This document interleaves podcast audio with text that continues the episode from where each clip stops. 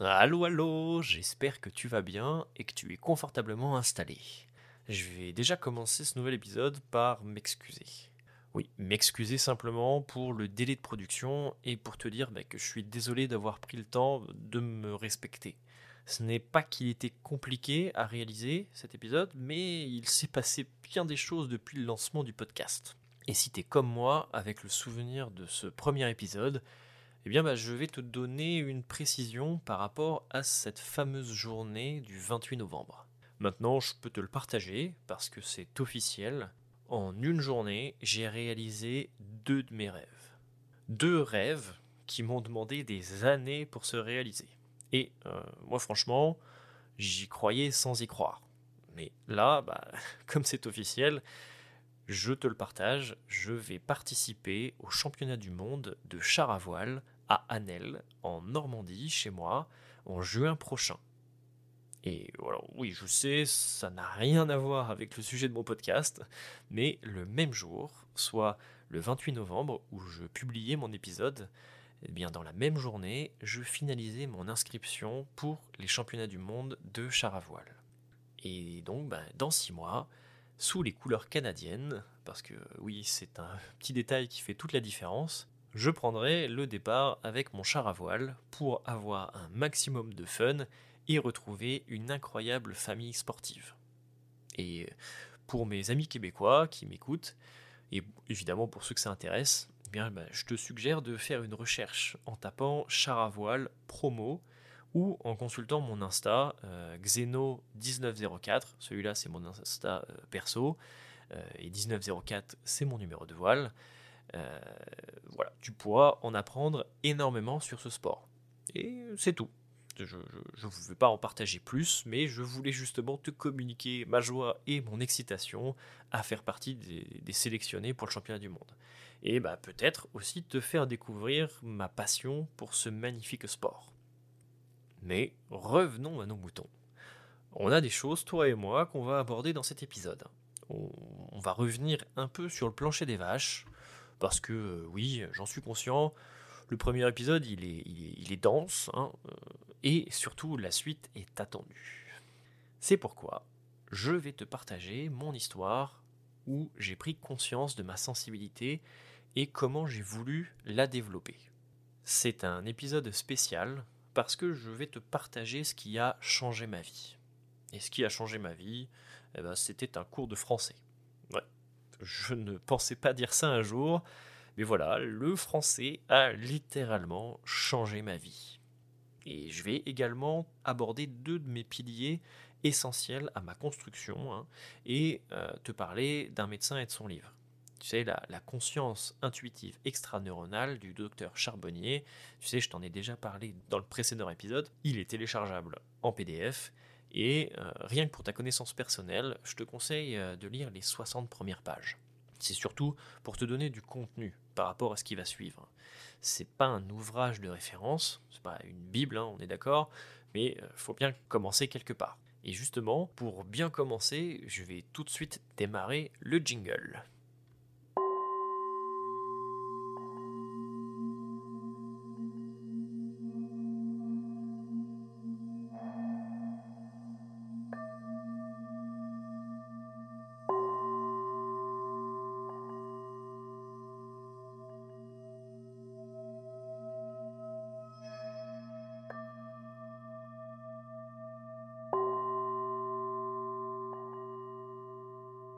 Bienvenue sur mon podcast La sensibilité de Xeno. Je m'appelle Alexandre Boismin et je propose un contenu sur les compétences des enfants à ressentir d'autres formes de conscience. Pour te présenter rapidement le genre de sujet qu'on aborde ici, eh bien, à l'âge de 6 ans, j'ai commencé à communiquer avec mon grand-père décédé. J'en ai fait une force, je me suis construit et j'ai appris à me connaître et me reconnaître dans cette sensibilité. C'est pourquoi, à travers mon podcast et mes histoires, j'essaye humblement de transmettre ce que j'ai appris, sans détour, sans filtre et avec le plus de douceur possible. Qu'en penses-tu de, mon jingle? Alors, c'est une réalisation homemade hein, avec l'aide de mon meilleur ami. Et d'ailleurs, c'est avec lui que j'ai démarré l'aventure au Québec et c'est encore avec lui que je continue mes péripéties. Alors euh, c'est ça, petite dédicace à mon copain. Aujourd'hui, dans cet épisode, on va évoquer deux de mes grands piliers, je te l'ai déjà nommé, et aussi j'ai envie de te les présenter via mes deux grands-mères. T'as entendu ma première histoire où je t'ai présenté une de mes mamies.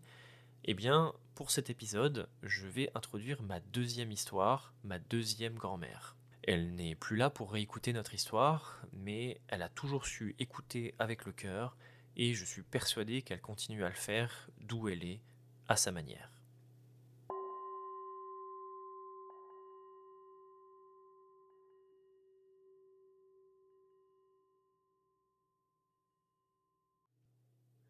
Le petit garçon a grandi.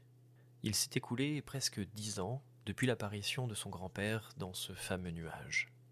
Dix années où il s'est produit bien des choses, bien des histoires.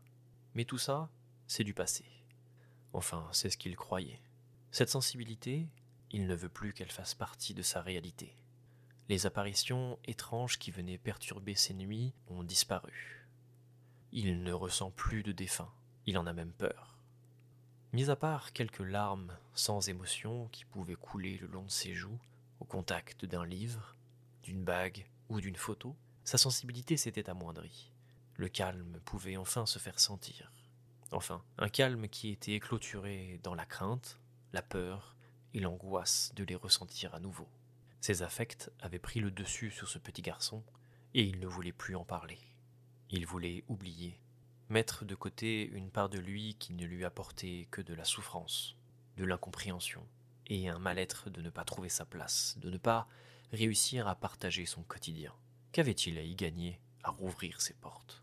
Qu'y avait-il de si important à garder de ce passé? Pas grand-chose. Il faut savoir qu'il n'a jamais été forcé d'une manière ou d'une autre à développer ses sens. Mais on lui nomme que c'est une chance, un privilège d'avoir une sensibilité aussi développée. Enfin, on ne le dit pas de cette manière. On ose même, dans ce genre de croyance, qualifier que c'est un don qu'il possède. Eh bien non, il le refuse, il n'en veut pas. Depuis ce jour où son père, sans en avoir conscience, lui a fait peur de ce qu'il pourrait devenir, eh bien la porte s'est fermée. Elle s'est fermée pendant presque dix ans. Sauf qu'un beau jour, à Bayeux, dans un cours de français du lycée Alain Chartier, ce n'est pas une porte qui s'ouvrit, mais une fenêtre. La fenêtre d'une autre voie s'est présentée à lui. Nous sommes en automne 2006, dans une salle de classe d'un bâtiment froid.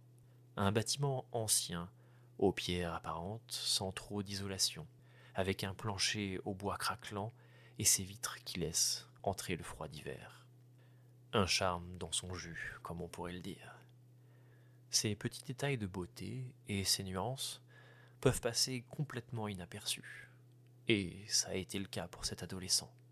On ne les saisit parfois que trop tard, ou à l'issue d'une nostalgie, d'une mémoire perdue. Sauf que ce jour-là, dans ce cours de français, tout resta gravé comme figé dans le temps. Le cours en soi n'avait rien de palpitant. Il a même déjà fait le programme de seconde et est bien plus attiré à partager des moments assis à côté de sa nouvelle copine que par le cours de français. Ça fait quelques semaines qu'ils sont ensemble, heureux, bienveillants. Ils apprennent à se découvrir. Elle, qui est bien plus littéraire que lui, suit assidûment les paroles de l'enseignante. Mais quand au bord d'une page, une coupure apparut, l'attention prit le large. C'est par le mouvement d'une si simple et délicate feuille que quelques gouttes de sang mobilisa l'attention des deux adolescents. Le jeune homme sembla stupéfait de réussir à se couper en tournant les pages d'un livre. La jeune femme, quant à elle, tenta de trouver une solution afin de ne pas tâcher ses affaires.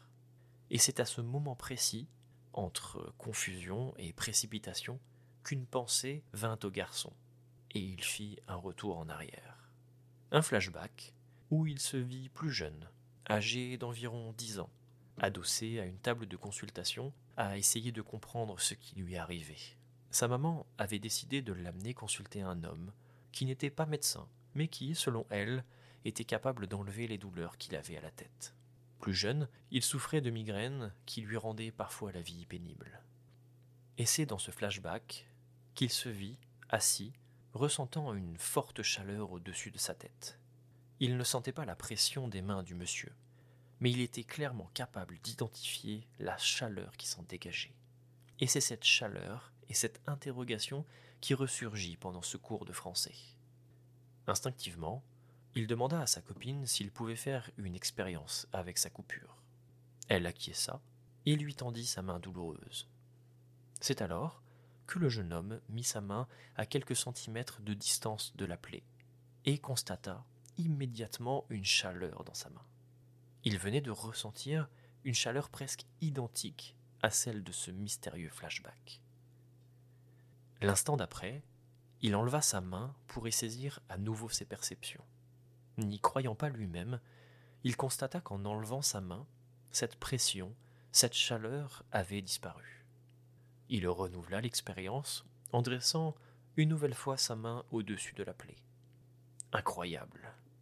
La chaleur revint instantanément au même endroit. Encore incrédule, l'adolescent recommença une fois encore en retirant sa main pour l'y replacer à nouveau. Comme si un nouvel essai pouvait affirmer que tout ceci était bien réel. Sauf que rien ni personne n'était en mesure de lui confirmer ce qui venait de se produire dans ses mains. Personne n'était en mesure de partager l'expérience qu'il venait de vivre. Pas même sa copine, qui ne comprenait pas vraiment ce qui était en train de se passer. Mais une chose était certaine, il s'est bien passé quelque chose. C'est alors qu'un tumulte d'idées et de pensées se manifesta. Il fallait expérimenter plus, se renseigner davantage sur le sujet. Mais qu'est-ce que c'est, cette chaleur? D'où est-ce qu'elle vient? Comment est-ce possible que sans aucun contact, sa main était capable de percevoir une autre sensation? Une sensation qui, d'ailleurs, n'avait jamais été nommée par le passé. Alors, du côté des renseignements, c'est à la bibliothèque de Bayeux qu'il commença ses recherches. Il trouva un ouvrage assez volumineux, avec une couverture marron et ayant pour titre Le magnétisme animal de Mesmer. Aujourd'hui, Mesmer est connu par un pseudonyme, et usant de l'hypnose pour y faire ses petits tours et faire de l'audience. Sauf que le Mesmer, dans ses pages, c'est un tout autre personnage. L'adolescent y apprend la définition faite en 1773 d'un médecin allemand Franz Anton Mesmer, qui postulait l'existence d'un fluide magnétique universel qui permettrait un usage thérapeutique. Dans ce livre, il y apprend également bien d'autres choses, notamment l'utilisation de l'eau et de l'importance de bien se nettoyer après un traitement. Par exemple, dans les temples bouddhistes pratiquant des soins, l'ouvrage stipule que de grandes jarres étaient placées à disposition des moines pour s'y laver les mains et que celle-ci devait être renouvelée fréquemment afin de ne pas conserver les impuretés retirées pendant les soins. Il parcourut ainsi l'ouvrage pour tenter d'en apprendre davantage pour la suite. Et oui, il fallait expérimenter à nouveau. Mais où? Quand? Comment? Ce n'était pas si facile de trouver des cobayes en souffrance sur qui pratiquer. Et puis, qui pourrait être en demande d'un tel essai? C'est alors que quelques semaines plus tard, il apprit que sa grand-mère était souffrante. Elle se battait à l'époque contre un cancer du sein, dont la famille avait déjà connaissance, mais pendant sa période de traitement, elle développa un zona. Un zona, pour son petit-fils, ça n'avait pas grande valeur. Il ne savait clairement pas tout ce que cela voulait dire. Mais dans l'explication simple de ses parents, un zona est une maladie de peau, comme un eczéma, mais en dix fois pire. On lui nomme que ça peut arriver lorsque les défenses immunitaires sont au plus bas. Il n'y a pas grand-chose à faire, et la médecine est bien incapable de traiter ce genre d'affliction. Eh bien, sans hésitation, il appela sa grand-mère et lui proposa une expérience. Il lui raconta l'histoire de ce cours de français et lui nomma qu'il voulait recommencer à apposer ses mains au-dessus d'une douleur. Rempli d'interrogations, et bien qu'ignorant tous les deux de la démarche à suivre, ils se donnèrent rendez-vous un mercredi après-midi au domicile familial. Grâce à une table de massage pliante entreposée par son père et d'un bol d'eau pour se nettoyer les mains, le jeune homme avait réuni le minimum qui lui était nécessaire pour recommencer l'expérience. Allongé sur la table de massage dans le salon, entre le canapé et le foyer, sa grand-mère se laissa faire en découvrant le bas de son dos, en y laissant entrevoir la marque du zona. Elle tenta de trouver une position agréable pour s'y déposer le temps nécessaire. Son petit-fils commença alors par tremper ses mains dans l'eau pour se nettoyer et se protéger. Par quoi commencer? Aucun contact n'est possible avec un zona. C'est une zone tellement sensible et douloureuse que même la soie la plus délicate peut être pénible à porter. Heureusement, il était guidé visuellement par la tache rougeâtre laissée sur la peau. Il commença donc par apposer ses mains au-dessus de la zone douloureuse. Cherchant à reproduire les mêmes valeurs que pendant ce cours de français, il constata avec surprise que la chaleur n'était pas aussi présente. D'ailleurs, il ne reconnaissait pas du tout ses perceptions. Mais qu'est-ce qu'il est en train de se passer encore? Entre interrogation et désir de comprendre, le jeune homme devait avant tout rester focalisé sur le moment présent avec sa grand-mère. L'essentiel, le plus important à ce moment précis, c'est qu'il y a bien quelque chose au-dessus de cette tâche. Il y a bien une valeur de douleur. Il la sent, et les sensations qui se présentent à lui viennent simplement lui confirmer une chose, il y a bien quelque chose de présent lorsqu'une personne souffre. Il ne l'invente pas. Il est certain que quelque chose s'anime dans ses mains.